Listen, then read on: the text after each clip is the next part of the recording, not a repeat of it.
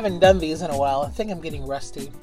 It's fascinating because I used to record these well in advance, like weeks in advance, but the news moves so fast that it's not as it's not a good idea because like I said, the world moves quickly, things change constantly, and you never know what might happen between when I record this and when it comes out. But this one should be a little bit safer because it's the gaming community. It's not politics, it's not weather, it's the gaming industry. And right now, gaming Twitter is pissed, and I think the gaming community is pissed because it feels like we rushed into this new era of gaming because we still don't have enough PlayStations to meet demand. We don't have enough Xboxes to really meet demand. And now Sony has had to increase the price of their PS5s everywhere except in America because it's the only market where the Xbox is actually performing very well against Sony. Microsoft will never ever be close to getting second place in Japan, for example. And then in Europe, it's pretty much Sony land. Even though Sony, with their recent news, might have to give up some ground to Nintendo, which has dominated Japan and they have dominated the United States. Uh, and they've also conquered the Chinese market, but China, it's infamously difficult to you know, to have a pulse as to what's selling over there because, you know, China is not as uh, public with their numbers and their sales figures and their economy. But either way, it just feels like this new generation of gaming has been kind of rushed and the two latest examples includes The Last of Us, which is being remade and sold at $70 even though you can port the PS3 version and the PS4 version to the PS5, and even though those the PS3 version of the game has aged very well, it actually still looks legitimately good.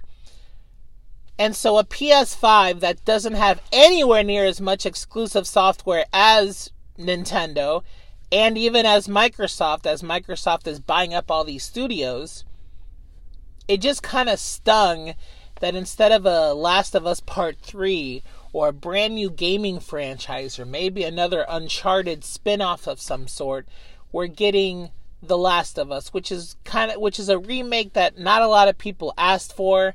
It just feels unnecessary. It looks unnecessary. And the gaming community is kind of pissed off that all right, you're selling this game at seventy dollars after you've increased the price of the PS5 in ninety five percent of the world. I don't know, man. There's been a lot of backlash about that. And I've even seen people, I've argued with people about it because they're like, well, how come nobody gets mad about the $60 ports that Nintendo sells? Now, of course, as we all know here, for those that know me best, I am Nintendo fan first and foremost. But it's a little different with Nintendo because Nintendo does not have the consistent hardware history that Sony and Microsoft have. In other words, Nintendo constantly changes the way they make games and they make their hardware. Like the transition from the PS through PS1 to the PS2, pretty simple the Wii Nintendo went from the Nintendo 64, which used cartridges, to the Nintendo GameCube, which used mini discs. And then they switched to the Nintendo Wii, which was completely a motion control console. But with the exception of the PS3, which used a different particular type of hardware, which made making games for them complicated, it's been pretty consistent across the board from PS1 to PS5. So to see this game getting moved, you know, getting remade when you can easily port it, it's kind of angered people, rubbed people the wrong way. And as I've said, especially in a time in which it's been very difficult finding these PS5s in the first place, and it's become even more difficult finding exclusive games to play on it that isn't hounded with microtransactions. And I'm looking at you, Gran Turismo 7. That was disgusting the way you've you've released that game but I'm not going to spend more time on that. And then with Microsoft, they had their mini controversy because there was a feature in the Halo game that's on the new Xbox that was promised. It had been delayed and now it's completely canceled. And that's angering a lot of people. How could this AAA title that has millions of dollars invested, has the largest development teams, how could there not be split screen co op gameplay online? How could you not have that available for your for your gamers, for your Halo community? How could you not have this? This is a this should be a layup. This this isn't asking for the world. This is asking for a simple feature that your company promised as the pre-orders were available and you were allowed to order in advance this game. And the gaming community is rightfully pissed that this feature has been canceled, which is something they've asked for. And it's on top of all the delays and on top of all the problems that it's already had. And the plan for Halo Infinite was it was going to be a 10 year cycle in which it was going to constantly be updating. But they're losing fans already, and it's barely been a year. It just feels like we've rushed into this generation of gaming. It just feels like all these studios just were not prepared for the workload. They were not prepared for life during and after the you know the pandemic and it just feels like they should have waited sony should have waited a year microsoft should have waited a year to at least you know buffer up some more games buffer up more reasons to buy their consoles and try to start working on on exclusive software. You can't tell me that Microsoft was not planning on purchasing all these different companies during the time that the Xbox was out. Why didn't you just wait a year to release this Xbox and then made your purchases, you know, purchased your Activision, purchased, you know, all these other companies and started developing these games, you know, in advance? And in the back corner, you have Nintendo still outperforming expectations, still outselling the new Xbox and the new PlayStation around the world because of software, because of availability. Nintendo, during the pandemic, stocked up as much as they could and made these Switches available for when the pandemic was winding down. And it's easy to find the Switch. And yes, it is significantly cheaper to make these things. But notice it's been relatively easy buying hardware and software for the Nintendo Switch, even as it's become impossible to find a PS5. Nintendo planned. they planned for this. And the others look like they kind of acted first and then re- would react to the results. And I think, you know, the gaming community is just disappointed, just flat out disappointed. We have an incomplete Halo game being the representative of the new Xbox. We have a remake that nobody asked for representing the PlayStation 5 right now. And most of the best games on those two new pieces of hardware are games they could already play on PC, are, are games that are multi platform. Elden Ring, for example, a super good game, but you could play it on PC. You could play it anywhere except for the Switch for obvious reasons. And uh, there was this little debate that happened on Twitter because there was one of the uh, one of the video game analysts who said that exclusive video games is going to be something of the past. It's going to be something a relic of the past because all these games we're having more and more and more of these franchises becoming multi platform, and soon exclusive games will not be as important. But this recent news is pretty much proving the opposite.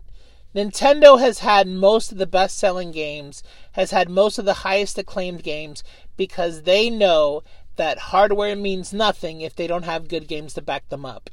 And then this year, they've doubled down and gone into the deep end of their plethora of intellectual properties and have provided us with games that probably five, six years ago would have never happened. But they are happening because Nintendo has made enough money and they have found enough resources to continue the winning streak of the Switch. So we have Xenoblade Chronicles 3 doing very well. We have a remastered version of a Super Nintendo game selling well, Live A Live, and even little obscure games like a, a Triangle Strategy, which is a poor name of a game. But that game sold a million copies, and it is a strategic game with multiple storylines. It's not exactly like, you know, the actionaire of a Halo, but it's managed to sell its million copies.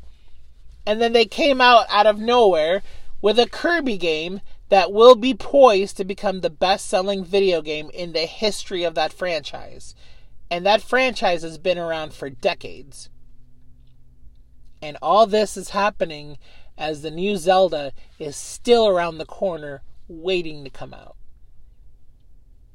I know this sounds like a huge pro Nintendo anti competitors thing, but it's disappointing, honestly. Like I feel bad for people who invested all this money in in all this hardware, this brand new hardware, only for this game to come out incomplete and remain incomplete for over a year. The Halo fans on the Microsoft corner deserve significantly better than what's been happening. They deserve much, much better. How can you be charging 60 to 70 dollars on these games, charging for online, charging for the Xbox Live, charging for the microtransactions and still not provide all the gameplay features you had promised before the game had come out? It's kind of disgusting behavior, honestly. It's pretty disgusting. I hope those two can figure it out. I hope that, you know, Sony and Microsoft can make it up to their fans for what's been going on. Because there has been a lack of software. There's been more emphasis on the on the Xbox Game Pass and the PlayStation Nows, which is focusing a lot on the backwards compatibility, which should have been there in the first place and should be a feature moving forward because we're reaching a point in which we're purchasing these games digitally and physically and you cannot find a place to play them because the companies that are owning the gaming industry are trying to look forward and not preserve the past. So they've been spending their money, you know, on all the wrong things. They have been focusing on all the wrong things. They're not focusing on delivering quality lineup of games for these gamers that are just sitting there waiting for some good exclusive software. And go look at the numbers. You're seeing, you know, uh, the PlayStation 5 has sold, I guess, about 22 to 25 million copies, which is significantly good. But you cannot find me software that has sold like 10 to 15 million and has had a good gripping hold on PlayStation owners. You don't have that Mario Kart 8 Deluxe. You don't have that Breath of the Wild on the on the Xbox either. It's just it's not there. It's good pieces of hardware with a lot of access to games that PCs already have access to, but there's no games. And the games that they're coming out with are being riddled with mic- microtransactions and are being riddled with you know with bugs and glitches and problems and incomplete gameplay. It's it's unacceptable. I don't like what's been happening. I'm not suffering any of it because I own the Switch and it's been a great time. I honestly have not had any problems with it ever since it launched in 2017. But I feel bad for the others. And I hope that the industry can figure out a way to improve what's been going on. Because it is unacceptable. It's very unacceptable. Hope you're all doing well and have a good night. And hopefully, I'll eventually get back on my feet and actually write one of these full length episodes and have it ready for you maybe by next Friday. We'll see. I'm going to be discussing Star Wars, so that's going to be fun. Take care, guys.